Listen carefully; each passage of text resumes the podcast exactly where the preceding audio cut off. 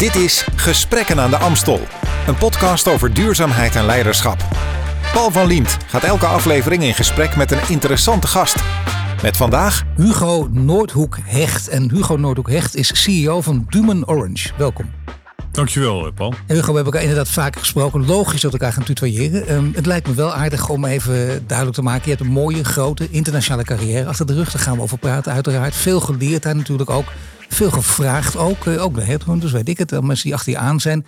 En dan, dan zie je altijd terug, eh, nou bijvoorbeeld in jouw geval Hugo is heel goed in leiding geven. Ook heel goed in strategische beslissingen nemen. Wat het dan precies inhoudt en wat het behelst. eh, ook, ook al leerzaam, maar ter educatie van iedereen ook die luistert. Is het misschien aardig om, om daar dan ook dieper op in te gaan. Maar beginnen met jouw bedrijf. Want Duman Orange is een heel groot bedrijf, heel mooi bedrijf. En toch, misschien hoeft het ook niet, maar heel veel mensen kennen het niet. En moet je maar even uitleggen wat het Ja, precies is. Ja.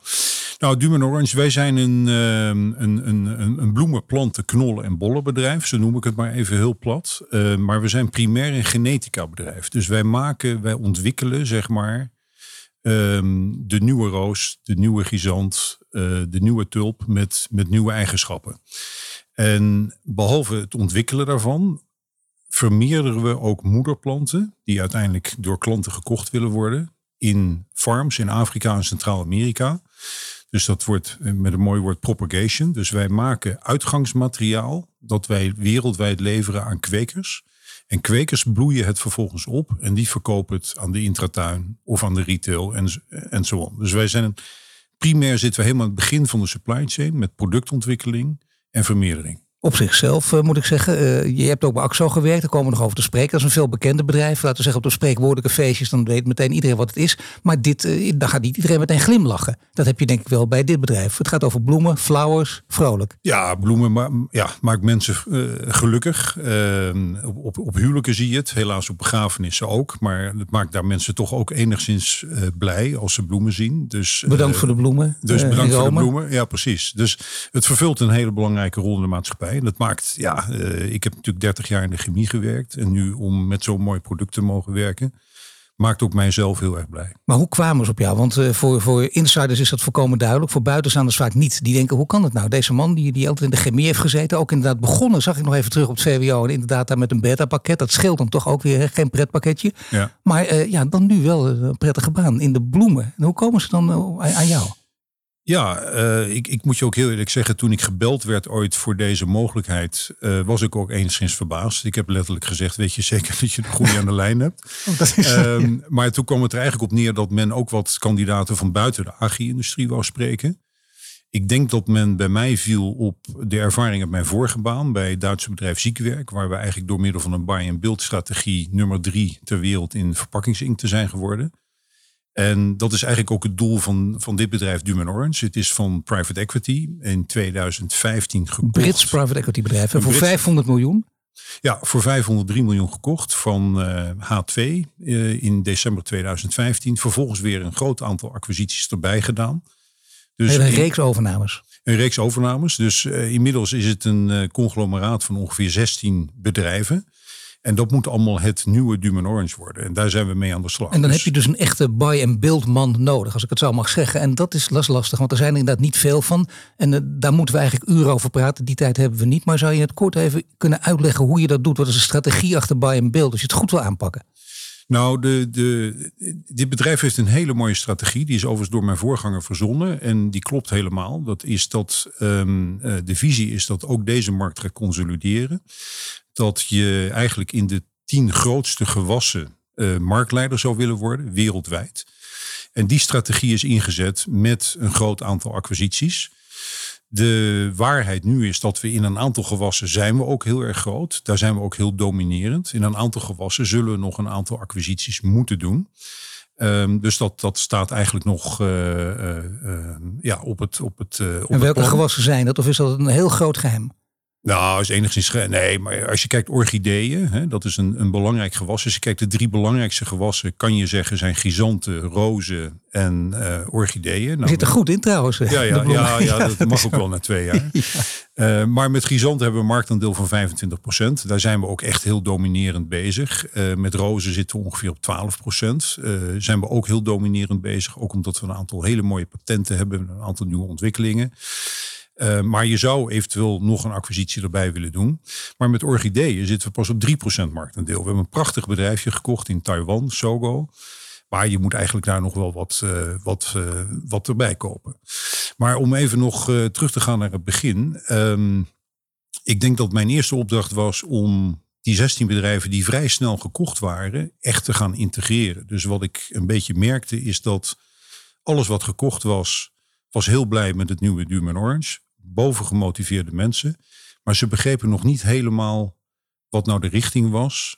Um, en men bleef hangen in zijn oude bedrijfscultuur. En eigen culturen inderdaad, ja, natuurlijk. Dus de Dumen mensen praten over Dumen. De mensen van Fides praten over Fides. En de mensen van Olij praten over Olij.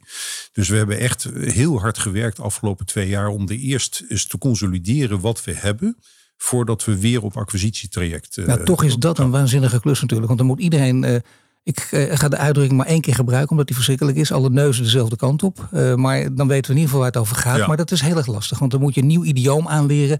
Uh, je moet inderdaad eigenlijk je eigen cultuur afschudden ook. Zonder te zeggen dat het slecht is, maar dat het goed is. En dat kan allemaal met dezelfde mensen. Of kan dit alleen maar als je ook heel veel mensen de wacht moet aanzeggen? Nou, um, um, eigenlijk met beide. Je moet natuurlijk kijken wie is echt bereid om, om zich aan te passen aan een nieuwe situatie. Dus Mag ik even in de reden vallen? Want ik, ik vraag het expres omdat ja. dat natuurlijk wel vaker gesproken bij mensen die niet voor zo'n grote klus, maar misschien wel voor of een andere klus, maar wel voor zo'n grote klus als jij staat. Die zeggen dat altijd. Mensen die flexibel zijn als beton. En een half jaar moet je er echt afscheid van nemen. Want dat is en voor die mensen niet fijn en voor het bedrijf niet fijn. Ja. Nou, we hebben ook wel van wat mensen afscheid moeten nemen. Wat ik een beetje bij ons zag, is dat we, ik noem het maar even de mensen met de groene handjes, die dus echt de business kennen, de klanten kennen, de producten kennen, die wilden heel graag. Er waren ondertussen ook heel veel consultants binnengehaald om ja, allemaal mooie plannen te maken. En daar zat wel een, een, een discrepantie. Uh, of, of een. Uh, ja, daar was geen alignment, laat ik het zo zeggen. Dus ik heb er toch voor gekozen om juist met de mensen met de groene handjes verder te gaan. Uh, we hebben een hoop aantal consultants hebben afscheid van genomen. En ehm, we hebben eigenlijk mensen aangenomen die permanent bij ons in dienst komen. En die met het proces kunnen helpen van als wij. Hè, ik heb een lang verhaal, maar ik heb uiteindelijk het bedrijf opgedeeld in vijf business units. Dus we hebben die 16 bedrijven op elkaar gegooid en daarna onderverdeeld in vijf units. Die vijf units worden door mensen aangestuurd die de business kennen, de producten kennen, de klanten kennen. Maar die moesten natuurlijk wel geholpen worden van oké, wat is nou niet onze visie naar morgen toe, maar ook naar vijf jaar? Wat moet er met jouw unit gebeuren om dat echt een stap vooruit te brengen? En daar zijn we heel erg goed mee bezig. En daar heb ik een aantal uitstekende mensen voor kunnen vinden. En dat werkt eigenlijk nu heel erg goed samen. Dus er is heel veel vertrouwen. En dat creëert dan automatisch die alignment. Want mensen zien um, ja, waar het naartoe gaat. En als je dan mij vraagt van ja, hoe doe je dat dan? We hebben iedere ja, drie maanden. Vragen. Ja. Goede vraag ja, ook ja. Hoe doe je dat dan? Ja. beter kan niet. Ja. Nee, dus eigenlijk wat, wat we meteen begonnen zijn te doen is iedere drie maanden een um, communicatiedag organiseren. Daar mag iedereen in inbellen van het hele bedrijf. Dan doen we s'morgens Azië in verband met het tijdsverschil. Met de lunch doen we Europa. En in de middag doen we Amerika. En ook Zuid-Amerika. En uh, dan vertellen wij uh, eigenlijk het verhaal. Waar staan we nu als bedrijf? Hoe zijn de resultaten? En we nodigen altijd twee mensen uit die met een speciaal project bezig zijn om daarvan uit te leggen van ja, wat betekent dit precies en waar gaat dat naartoe? Dus omdat mensen nu steeds meer horen waar we mee bezig zijn over de hele wereld, creëer je toch dat stuk uh, alignment. Ja, dit klinkt wel interessant en belangrijk ook, denk ik. Uh, zeker een van de lessen, als ik het tenminste goed begrepen heb, is dus ook een soort herhaling, wat je in het onderwijs ook vaak ziet. Je hoort steeds vaker, weliswaar andere verhalen, maar wel dezelfde structuur die daar aan ten grondslag ligt. En dat gaat natuurlijk werken, dat gaat in de breinen van mensen zitten. Dat is een methode ook van, van een stijl van leiding geven. Uh, soms moet je ook, om, om het een beetje te versnellen, directief zijn. Wat, wat is jouw stijl, althans, die je nu hebt moeten toepassen? Nou, ik, ik, ik, um, ik, ik heb ooit van een van mijn leukste axelbazen geleerd: spreken is uh, zilver, uh, zwijgen is goud. Um, in je eerste honderd dagen, um, zeker als je nieuw in, in, in zo'n business terechtkomt, ja, heeft het niet zoveel zin om directief te zijn. Je ja, de eerste honderd dagen, dat is niet alleen uit de boekjes. Dat heb jij meerdere keren meegemaakt. Dat is ook echt iedereen aan te raden. Ja, dat is iedereen aan te raden. Ik heb natuurlijk in China een tijd gezeten. Nou, daar moet je echt even in verdiepen in die lokale cultuur. Eh, daarna weer in Amerika. Dat is natuurlijk weer een hele andere cultuur. Ehm, maar ook hier in de bloemen. Die eerste honderd dagen heb ik echt benut om te kijken. Met zoveel mogelijk mensen gepraat. Al is het maar een half uurtje. En ze helemaal uithoren. En dan te proberen, wat, wat, is nou, wat zijn nou echt de, de kernthema's die in dit bedrijf leven. Die aangepakt moeten worden. En als je dat allemaal met elkaar bepaald hebt en je kan daarin je key stakeholders meekrijgen, dan kan je wat directiever gaan worden. En dan kan je gaan zeggen, oké, zou het wat zijn als we dit gaan doen? Bijvoorbeeld het organiseren van die vijf business units. We hadden 16 bedrijven. Dat hebben we omgekat naar vijf business units. Uh, daar stond iedereen eigenlijk, daar stond een grote meerderheid achter. En dan is het wel belangrijk dat je dat heel snel implementeert. Zodat mensen meteen uh, zeg maar allemaal in datzelfde uh, vaarwater. Ja, dat lijkt me ook. Ja. Want inderdaad, het, het zogenaamde bedraagvlak, daar kun je eindeloos mee bezig blijven. En dan suddert dat ook maar door. En dan wordt er ook gemopperd. Omdat mensen ook geen duidelijkheid hebben. Die moet je ook verschaffen. Dat is wel een belangrijk advies, denk ik, daarbij ook. Om dat snel te doen. Dat uh, directieven, je zegt, zou je dit? Dat is niet directief natuurlijk. Directief is echt boem. Het klinkt ook nooit sympathiek. En het, het wordt altijd ook een beetje volg omschreven in, laten we zeggen, de meeste tekstboeken. In de praktijk is het zo dat je het af en toe wel moet doen. De spreekwoordelijke vuist op tafel. Of zeggen we gaan die kant op. Hè, Van uh, follow the leader. En dat uh, nogmaals, uh, het klinkt veel makkelijker als het ideaal gaat. Dat iedereen gewoon meedoet. Maar zo is het natuurlijk. Het is een ideale wereld. Maar die stijl die, die hanteer jij ook af en toe dus. Ja, nou ja, nogmaals, ik, ik, ik werk erg graag bottom-up. Ik wil graag weten wat er leeft in die organisatie. Maar als dat op een goed moment duidelijk is en als alle standpunten duidelijk zijn, en als er enigszins consensus is van nou dat zouden we eigenlijk moeten doen. Ja, dan moet je wel in, uh, ja, niet ingrijpen, maar dan moet je directief worden en zeggen oké, dan gaan we dat ook doen.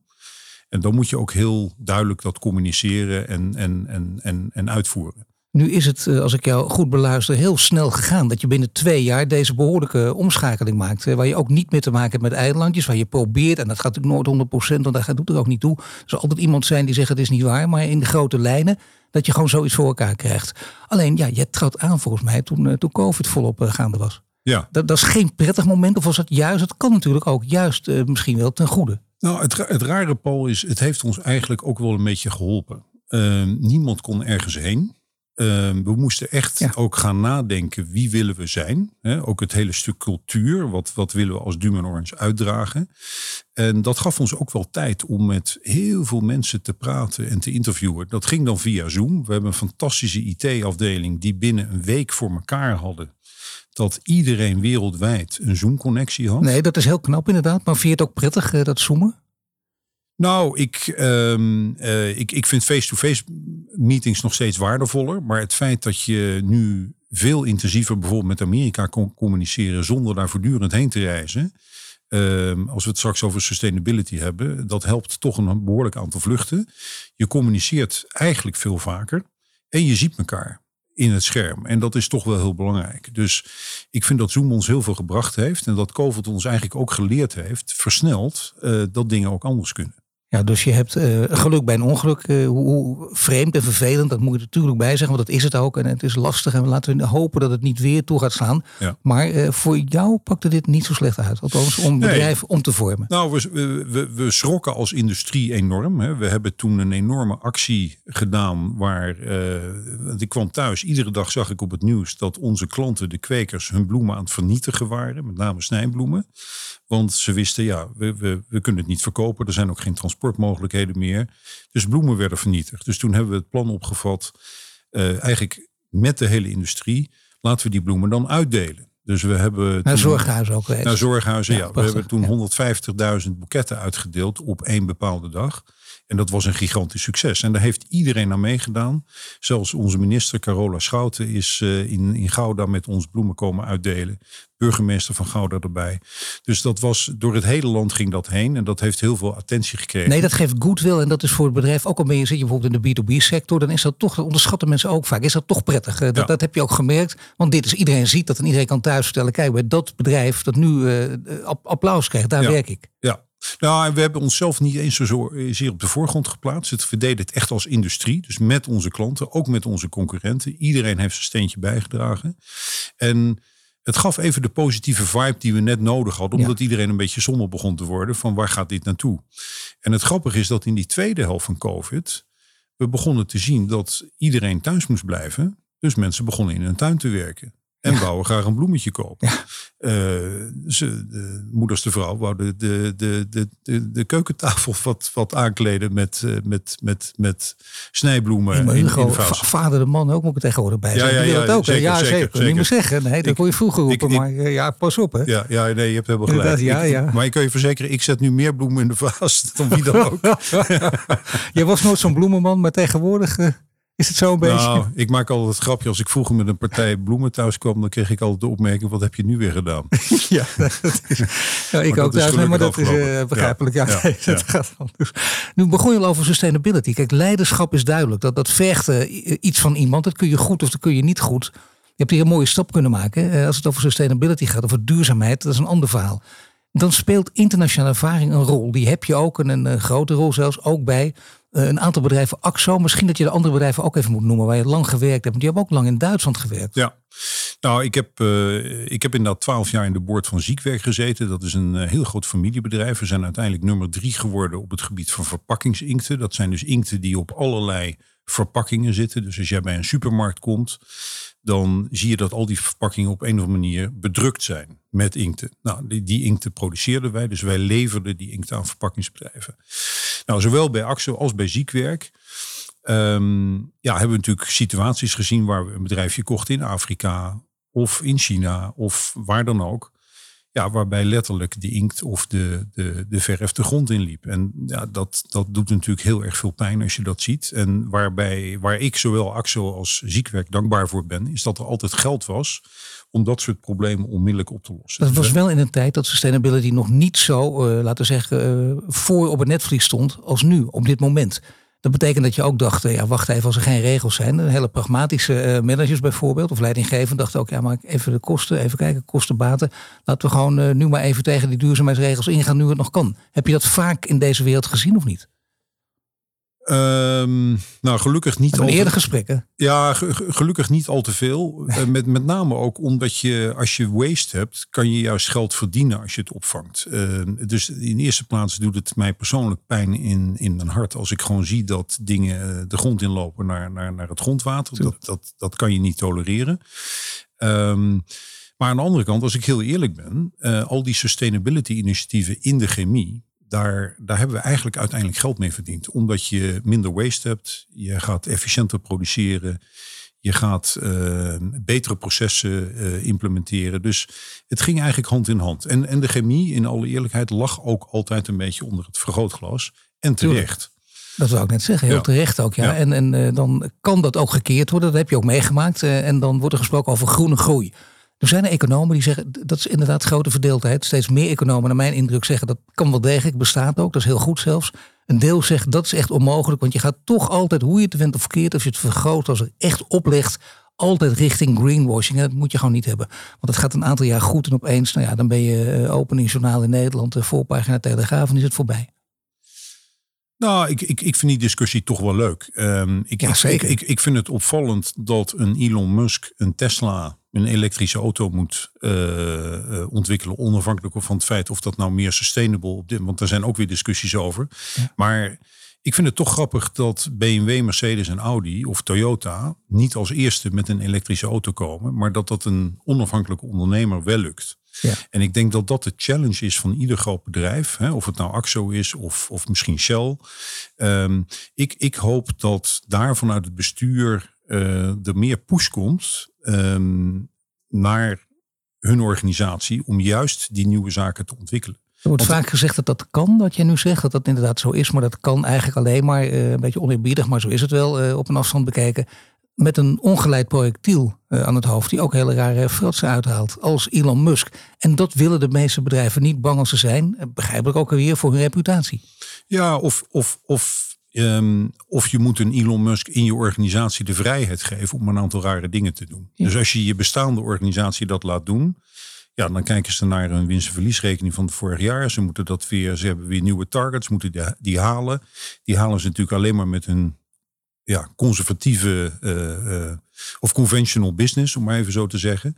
Dus ik denk dat je als je een, een, een apart Elon Musk-achtig team maakt, en daar zijn genoeg mensen voor te vinden, denk ik, die je een heel stuk vrijheid geeft en misschien wat minder verplichting op korte termijn dan heb je misschien een kans dat het wel lukt. Ook een kwestie van heel goed leiding geven lijkt mij. Want dan moet je dat ook duidelijk maken aan de rest van het bedrijf. En dat zij zich wat anders mogen gedragen, zich wat meer mogen permitteren. Dat er af en toe uh, uh, ja, ook wat geld, uh, als ik het plat mag uitdrukken, door de play wordt gespoeld. Want dat hoort nu eenmaal bij deze manier van werken. Is, is het, wat, wat voor leiderschap vergt dat als je dat goed wil aanpakken? Nou, ik denk, ik, ik denk dat daar ook een, een, een, bestuur of een CEO ehm, ook zelf echt heel erg zijn interesse moet tonen. Hè? Dat hij dat hij daar echt aan, aan meedoet. En ook uitlegt aan de rest van de organisatie waarom dat nodig is. Want als we dat niet doen, we weten allemaal, de manier waarop we nu bezig zijn, is niet sustainable business-wise voor de, voor de lange termijn. Dus we moeten die nieuwe dingen ontwikkelen. Ja, en dat kost tijd. Je kan ook mensen in je bedrijf uitnodigen als jullie daar een rol willen spelen. Uh, je mag een interne sollicitatie doen. Iedereen ja. mag daarin meedenken. Maar ja, hier zie je ook weer dat toch het toverwoord wel van communicatie is. Want dat betekent, dat moet je niet één keer vertellen, maar steeds herhalen. Wat zijn de resultaten? Wat gaat er goed? Wat gaat er mis? Begrijp dat iets mis kan gaan en maar koers vast blijven is dan denk ik ook belangrijk voor de ja. CEO in dit geval. Want er gaat een keer wat mis en dan kun je, dan mag je thuis als je naar het plafond ligt te staan even een paniek raken, maar toch niet uh, ja. Uh, ja, voor, voor je personeel. Ja, nee, absoluut, absoluut. Dus dat, dat, dat vereist inderdaad communicatie. Het vereist uh, ja, mensen stimuleren door te zetten, maar misschien ook als bepaalde projecten blijven hangen, als de naald maar blijft hangen, dan moet je misschien ook de guts hebben om het dan maar gewoon weer te stoppen. Ja. En dan andere projecten weer meer kans te geven. Ja, en overigens, ik zeg ook dat, het, je moet per se een ongeleid projectiel als Elon Musk, dat denken we vaak, dat heb ik ook heel lang gedacht, maar dat is niet waar. Want als je bijvoorbeeld Lex Hoefsloot ontmoet, ik pas ook kon spreken, en dat is de CEO van Lightyear, dat is een hele sympathieke, aardige jongen die iets heel groots neerzet. Misschien wel ja. groter dan Musk en misschien ja. ook wel groter wordt. Ja. En dat is geen, helemaal geen vervelend ongeleid projectiel. Dus het hoeft niet per se. Nee, zeker niet. Zeker niet. Zeker niet. En als CEO kun je ook, er lopen ook wel aardige mannen en vrouwen rond of niet? Of moet je dan ook een beetje gek zijn? Nou, ik, ik denk je allerlei kalibers hebt rondlopen. maar uh, laat ik daar maar even voorzichtig mee zijn. Maar, nou ja, als jij jezelf, ik bedoel, je, ik denk dat, dat het heel vaak gebeurt op bijna alle goede internationale leiderschapscursussen. word je ook met jezelf geconfronteerd. En dat is, dat is onvoorstelbaar belangrijk. Dat, ja. dat wordt vaak onderschat. Als je jong bent, dan is het uh, soft en flauwekul. Als je nou wat ouder wordt en wat wijzer, snap je dat het nodig is. Ben jij die confrontatie ooit ook aangegaan? Um, nou, wat, wat um, ik, ik, ben altijd wel nieuwsgierig geweest. Dus ik vind het altijd leuk om nieuwe dingen aan te gaan. Ik weet nog toen wij gingen in 95 gingen we met ons gezinnetje naar China. Mijn kinderen waren toen 4, 3 en 1. Er waren letterlijk vrienden die ons totaal voor gek verklaarden. Ja. Wat, wat, wat, moet je daar? Ja. Maar het was de mooiste uitdaging die we, die we hadden kunnen meemaken. Zowel privé als zakelijk. Waar maar, wonen maar, maar het was niet makkelijk. Um, in Peking. Ja, geweldig. Nee, ja. Dat is ook fantastisch. Ja. We hebben toen een joint venture, uh, of Axo Nobel was een joint venture aangegaan met het allergrootste Chinese staatsbedrijf in verf. Hè? Dus uh, je ziet als je ooit in China geweest bent, zie je al die, Zeker. die trucks uh, rondrijden. Die hebben allemaal dezelfde kleur blauw. Nou, ja. die, die, die verf die kwam uit onze fabriek. Ja, en het mooie is, ze zien er toch ook wat, wat, wat hipper en moderner uit. En helemaal in Shanghai dan bijvoorbeeld New York. Dat is het gekke. Dat is ook weer het rare. Dus in die zin loopt China vooruit op ons. Ja, nou, dit was wel een conservatieve kleur blauw. Hè? En ze waren allemaal hetzelfde. lang geleden. Het, ja. was, het was allemaal voorgeschreven. Maar het was wel een enorme uitdaging om een keer in zo'n staatsbedrijf met mensen in mouwpak uh, te werken. Dat, ja, ik, ik, ik heb daar eigenlijk ongelooflijk veel geleerd. Maar dan word je voor gek verklaard, heb je veel geleerd. Want mijn vraag is natuurlijk ook, en uh, ik zal er niet te diep op ingaan, maak je geen zorgen. Want we hebben geluk voor jou ook in de tijd om toch niet voor, ook al duurt het ik, heb alle maar de confrontatie. oh, nou, dan gaan we het gewoon doen. Maar de confrontatie met jezelf, uh, die, die via leiderschapscursussen wordt aangeboden, die jij ook gevolgd hebt. Heeft die ook plaatsgevonden? Of heb je die gewoon juist door al die dagelijkse activiteiten achter de rug?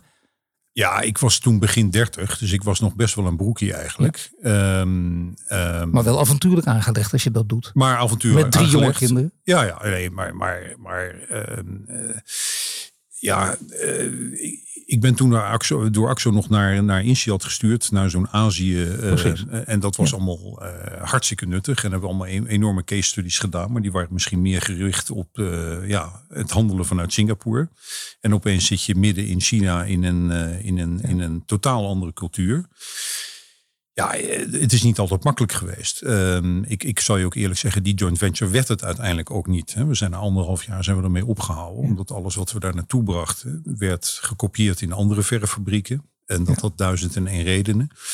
Ehm, dus dat is wel confronterend. Want maar hoe confronterend? Ik bedoel, in, in die zin dat je dat zelf als een mislukking ziet? Of moet je dat echt, is dat fout om zo te denken? Moet je er anders tegenaan kijken? Nou, je moet er anders tegenaan kijken. Um, op een gegeven moment begon ik ook te begrijpen hoe de Chinezen in de wedstrijd zaten. wij zijn van de 3000 man die zij hadden, hebben we afgesproken dat wij er met 1000 doorgaan.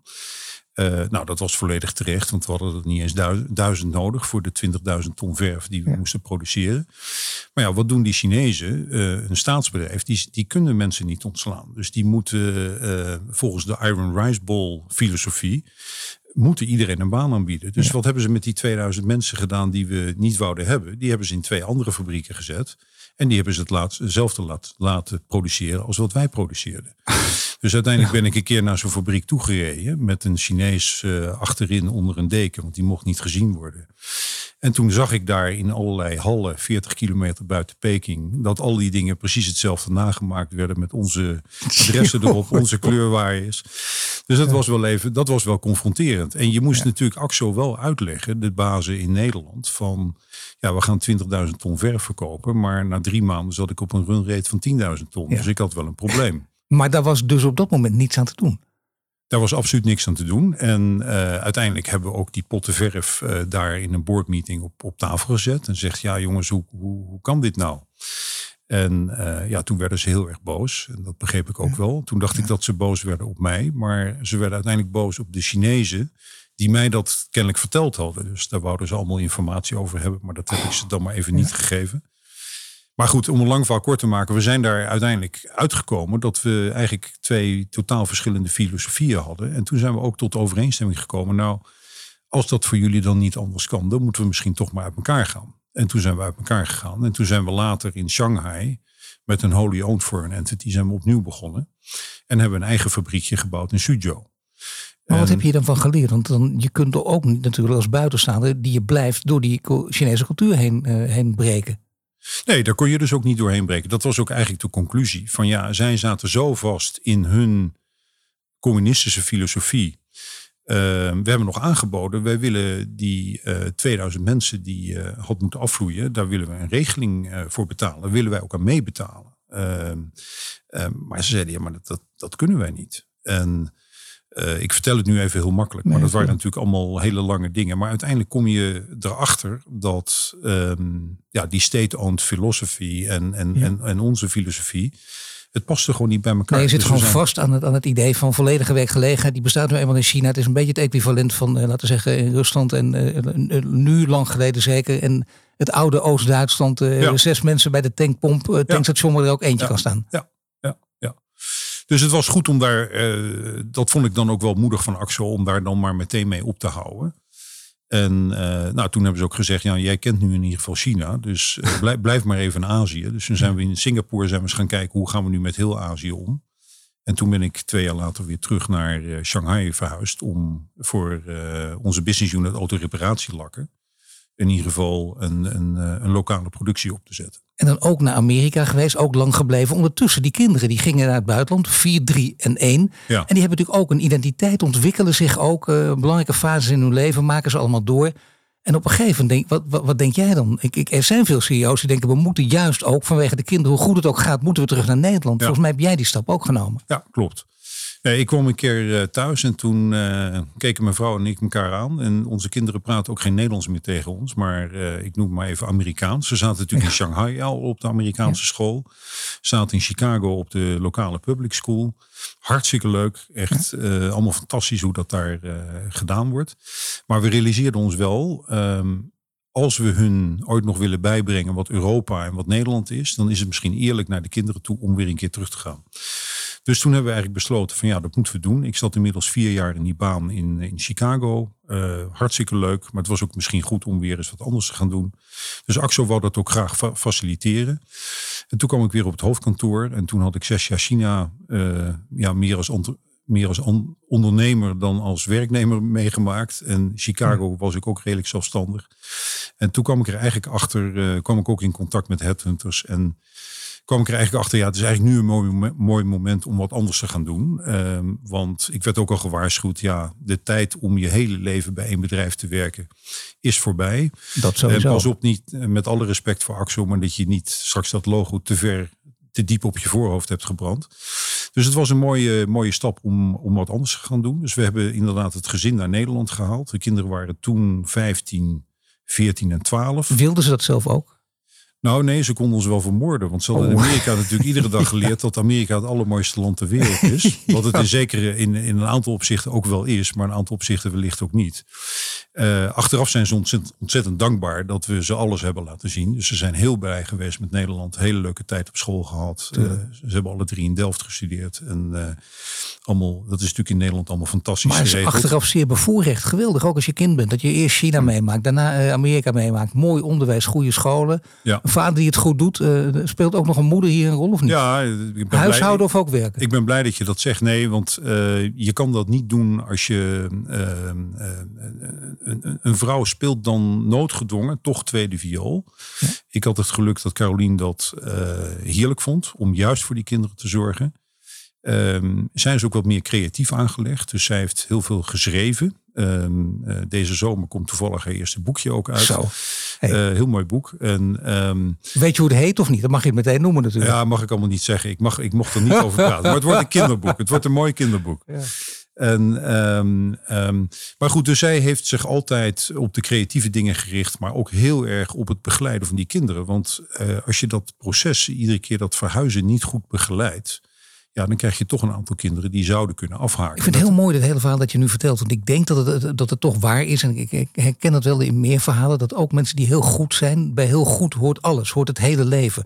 Ik zou bijna zeggen om met Louis van Gaal te spreken. De totale mens. Ja. Het totale mensprincipe. Maar het is wel waar. Het is ook zo. Want je kunt geweldig zijn in je vak. Maar bijvoorbeeld niet avontuurlijk zijn aangelegd. Of, eh, eh, ja, eh, of zeggen we nemen alleen maar serieus zonder kinderen. Of die... die Misschien net als eh, de heer Rutte, onze premier in Nederland Ja. leven. Dat hoeft niet. Je kunt dus ook met kinderen, met een vrouw, maar je moet, het moet wel allemaal bij elkaar passen. Je moet zelf dus goed zijn in je vak. Je moet een vrouw hebben die, die niet, niet alleen dat ook wil, of zoals jij zegt, tweede viool, maar die ook daar een leven kan leiden wat plezierig is. Eh, kinderen die gewoon, eh, ja, waarvan je weet dat, dat je ze mee moet nemen, dat je even lastige gesprekken moet voeren. Alles bij elkaar. Het is je persoonlijke leven is heel erg verklonken, geklonken natuurlijk aan het, aan het werkzame leven. Is, dit is denk ik weinig mensen gegeven, of niet? Nou, je moet, je moet inderdaad, je, je moet een beetje geluk hebben. Je moet geluk hebben dat je een, een partner hebt die eh, daar ook zin in heeft. Dus ik, ik let er nu ook, als wij mensen naar het buitenland sturen, Precies. let ik heel goed op. Heeft de partner daar ook echt zin in? Want als dat niet zo is, dan leidt dat tot problemen. En ik heb het met eigen ogen in alle Ja. landen gezien. Eh, dus ik denk dat dat heel belangrijk is. Nou, ik, ik, ik heb het geluk gehad dat wij dat samen goed konden doen. Het andere geluk wat je moet hebben is dat je kinderen moet hebben met toch een gezond stel hersens. Want iedere keer die overstap maken naar toch andere schoolsystemen. Tuurlijk. Kijk, we hadden er rekening mee gehouden. Blijft er in Nederland blijven er één of twee een keer een jaar zitten. Nou prima, dat, dat, hè? maar ze zijn toch in één keer door die school heen gelopen. Dus ze hadden gelukkig het intellect van mijn vrouw. Ja, kijk, zie je eventjes eh, alles eh, terugbetalen in deze podcast. Ja, dat is heel ja. netjes en zo. Waarschijnlijk Ja, luisteren ze mee. Dat kan bijna niet anders. En dan is er nog iets. Eh, uiteindelijk zeg je, ik kom bij een mooi bedrijf... wat ook duurzaamheid hoog in het vaandel heeft. Maar ja, dat heeft iedereen nu op dit moment. Is het bij jou met de paplepel ingegoten? Of heb jij dat moeten leren, dat duurzaamheid een grote rol speelt... en dat het niet alleen maar een, marketingprincipe is? Nou, wat ik heel erg leuk vind nu bij mijn eigen kinderen, dat die het er veel beter mee omgaan eh, dan onze generatie. Daar ben ik Ja. heel eerlijk in. Ze zijn er echt mee bezig. eh, proberen auto's te delen. Ik heb zelfs een ehm, wellicht aanstaande eh, schoondochter. Die probeert zelfs zoveel mogelijk met de trein te reizen. En, Dat gaat wel heel ver. ja, ja, dus we hebben, is- we hebben net een, een, een huwelijk gehad in Mallorca. Daar kan je natuurlijk ook de vraagtekens bij zetten of dat nou daar moet. Maar dat was vanwege de ouders van, van de bruid. Ehm, maar goed, iedereen daar naartoe. Maar zij ging daar met de trein heen. En eh, ja, ik vind, dat toch, eh, ik vind dat toch te waarderen. Dat je echt mensen ziet die echt proberen. Ook al telt het in het grote geheel op dit moment niet mee. Je, zet wel, je bent wel een rolmodel. Nee, dat is wel een voorbeeld. Ja, als je rolmodel bent, dat hoeft niet eens. Ik, ik ken een, dus, nou, laten we zeggen, een bekende Franse klimaatwetenschapper, heet eh, Valérie Masson. En die zegt, je moet aan iedereen, dat zegt ze tegen alle journalisten, en met name iedereen die interviews maakt, je moet echt aan iedereen die je spreekt, elke CEO, elke politicus die je ziet, moet je vragen, wat doen zij zelf? Ook al doet het er inderdaad, eh, laten we zeggen, op, op schaal doet het er niet toe. Maar die vraag wil ik dus ook graag aan jou stellen. Ja. Wat, wat, wat, wat speelt voor jou in, in dit geval? Vliegen, dat gaat gewoon lekker door nog. Veel vlees eten of niet? Ehm, nou, wij, wij eten geen vlees meer door de week. Eh, dus we hebben besloten eh, dat door de week in ieder geval aan te houden. Inhaalslag in het weekend? En, en nou, eh, zelfs ook dat niet. Want we beginnen ondertussen een heleboel andere dingen ook lekker te vinden. Ja, je gaat niet liegen nu, hè? Dat je Maar- even. Nee, oh nee, nee, nee, precies. even uit. Nee, maar goed, ik, ik moet heel eerlijk zijn. Als ik een keer in een restaurant zit met een aantal klanten, dan neem je natuurlijk wel weer een stukje vlees of, of een stukje vis. Ehm, maar ik vind het wel een goede vraag. Wat doe je er zelf aan? Ehm, wij hebben toen we terugkwamen ook een nieuw huis gebouwd in, eh, eh, hier in Nederland. En eh, ja, dat hebben we met aardwarmte toen al eh, eh, verwarmd. Nou, daar ben ik nu heel blij mee, want we hebben geen gas. En, ehm, Dat helpt inderdaad, dat is heel fijn. Dat, dat Ja. helpt nu heel, heel, heel erg. En ehm, ik heb altijd geprobeerd ehm, eh, met moderne technologieën ja, om, om daarvan te profiteren en daar ook een, een rolmodel in te spelen. Maar goed, ik, ik ben met je eens. Ik zit ook wel eens in het vliegtuig. Dus ik ben eh, zeker niet de beste. Nee, maar het gaat ook om vind- die verschrikkelijke voetafdruk en zo. Dat is ook heel erg. En Ja. Niet om elkaar voortdurend de maat in te nemen. Want dat is ontzettend zagrijnig en, en humorloos en vervelend. Maar wel goed, Ja. denk ik, in deze om over te hebben. En ook, ook eh, dankzij een, een jonge generatie. Dat merk je inderdaad. Ja, ja, die jonge generatie gaat daar heel goed mee om. Daar ben ik ontzettend blij om. Ik, ik, in een heleboel dingen zijn ze, zijn ze veel flexibeler Ja. dan wij. Maar om nog even op het voorbeeld aan te komen. We zijn ook met Duum Orange nu bezig om ons eerste ESG-rapport uit te geven. Dus ik wil ook in onze industrie proberen het voorbeeld te geven. Dat wij echt in kaart gaan brengen ehm, wat onze footprint is. Ehm, we gebruiken natuurlijk ook, of onze klanten gebruiken ook chemicaliën om ehm, eh, ziektes te bestrijden bij, bij plantjes. Dus wij zijn plantjes aan het ontwikkelen die resistent zijn tegen de meest voorkomende ziektes. En al die dingen, dat gaat helpen om je, je hele footprint eh, te, te verbeteren. Dus wij het gaan, mooie is, mag, mag, ja, je ga je gang. Dus wij gaan deze zomer gaan we onze eerste ESG-rapport uitgeven. Hè, dat is een beetje een draft, daar ben ik heel eerlijk in. Maar in ieder geval nemen we nu een initiatief om een aantal getallen neer te zetten. Een aantal dingen goed te begrijpen. En dan een aantal targets neer te zetten wat we in de komende jaren willen verbeteren. En sommige economen zeggen, als je dat echt doet, om, om het echt waar te maken, en het eh, strookt ook met je, met je missie, je visie, die je, die je naar buiten uitdraagt, dan zou je eigenlijk alles in zo'n rapport ook in geld moeten kunnen uitdrukken. Waarom? Want eh, money speaks louder than words. En dat zou kunnen. Dus ook je uitstoot, alles wat je doet, ook gewoon in geld uitdrukken. Dan zie je wat je daarmee wint en verliest. Ja, ja. Ehm, en misschien zijn sommige dingen ook nog niet in geld uit te drukken. Ja, je moet nieuwe Maar- modellen ontwikkelen inderdaad. Maar, maar je kan dingen wel meetbaar maken. Hè? Je kan dus ook kijken hoeveel water gebruiken wij nou in een farm in Afrika. En kunnen we dat verminderen of kunnen we dat opvangen en weer opnieuw gebruiken. En eh, ik ben er overtuigd van, als je dat goed doet, ga je er uiteindelijk ook nog eens een keer geld mee verdienen. Dus er zit in zekere zin ook nog een economisch belang bij. Maar de eerste aanzet is toch echt van dat we ons als een, als een, als een marktleider op dit moment gewoon verantwoordelijk willen gedragen in alle landen waar we aanwezig zijn. En in al die landen, dat kan gewoon doorgaan. Ook eh, in de zin van eh, er is een oorlog. Die kan heel lang duren. Daar hebben heel veel bedrijven en individuen hebben, ondervinden daar de gevolgen van. Hebben jullie daar heel veel last van? Even afgezien van hoe erg het allemaal is. Maar jullie zelf als bedrijf? Ja, daar beginnen we nu wel last van te krijgen. Ehm, ehm, eigenlijk met onze, onze klanten hebben daar als eerste last van gekregen. Dat eh, met name in Europa. Dus die oorlog breekt uit. eh, je volume naar Rusland en Oekraïne valt weg. Nou, dat kan je normaal als bedrijf kan je dat opvangen. Hè. Dat is voor ons 5 tot 10 procent. Maar wat je dan op de veiling ziet bij Flora Holland, is dat een gizantenkweker vorig jaar een gizant verkocht voor 80 cent per stek. eh, of per steel. En eh, die prijs die zakt in één keer naar 15 cent. Omdat er ja. te veel aanbod was. Hè? Maar, maar 5 tot 10 procent te veel aanbod leidt tot een gigantische volatiliteit in die, eh, in die, in die veilingprijs. Inmiddels is hij weer terug naar 30, 40 cent. Maar het is wel de helft van vorig jaar. En diezelfde kweker, die betaalde vorig jaar 15 cent voor een kilowattuur gas. En betaalt nu daar een euro voor. Dus die verdienen geen geld. Dus wij zien nu dat met name die groep zich best wel zorgen maakt. En ik heb ook tegen onze eigenaar moeten zeggen: ja, we, we, we rijden een beetje in mistig weer op dit moment. Hè. Je weet niet wat je tegenkomt. Je weet ook niet hoe snel die mist weer ophoudt. Maar de realiteit is dat we even ehm, ja, pas op de plaats moeten Nou, maken. misschien toch een aardige afsluiter om hier nog Ja. één leiderschapstip eh, aan vast te koppelen. Namelijk eh, in dit soort onzekere tijden rijden in de mist. Dat hebben we tijdens corona gezien. Dat hebben we uit de mond van de premier ook gehoord in Nederland. Eh, wa- wat doe je dan? Want in onzekere tijden worden al je mensen ook onzeker. En ontstaat er een sfeer die je misschien liever niet hebt. Waar, je- waar, waar, heel menselijk en begrijpelijk ook. Hoe kun je dan het beste optreden? Moet je dan ook bijvoorbeeld communiceren door elke week aan te geven wat de scenario's zijn en hoe ze wisselen of niet? Of moet je dat anders aanpakken? Nou, we, we, we, we proberen mensen in zoverre een hart onder de riem te steken dat uh, tot nu toe de meeste industrieën uit iedere crisis toch weer uh, goed eruit zijn gekomen. Vaak zelfs ook als een beter bedrijf. Dus het geeft ook weer opportunities. Um, uh, maar inderdaad, je moet, je moet je eigen mensen en met name ook een aantal klanten toch behoorlijk hard onder de riem steken. En uh, zorgen dat het vertrouwen er blijft. Uh, daar slagen we overigens nu redelijk goed in, want dat hebben we met COVID ook goed gedaan. Maar goed, deze oorlog die kan voor hetzelfde geld nog een half jaar duren, misschien nog wel een jaar. Maar nou, wel langer ook. De Nederlandse bank heeft het over twee jaar en dan komt er ja. een tweejarige recessie. Dus dat is ja. een van de scenario's. Ja. Ze zeggen niet het meest voor de hand liggen, maar wel een van de mogelijke. Ja. Wat, wat wel aardig is in onze business, dat het volume altijd redelijk constant blijft. Mensen blijven toch altijd bloemen kopen. Dus ja. dat, dat moet ons vertrouwen geven dat we op een of andere manier het moeten kunnen redden. Maar die volatiliteit in de veilingprijzen en, en dat soort dingen, daar, daar moeten we als industrie nog eens naar kijken. Kunnen we dat wat stabieler maken? Want onze klanten hebben met die stijgende energieprijzen juist hogere prijzen nodig en geen lagere prijzen.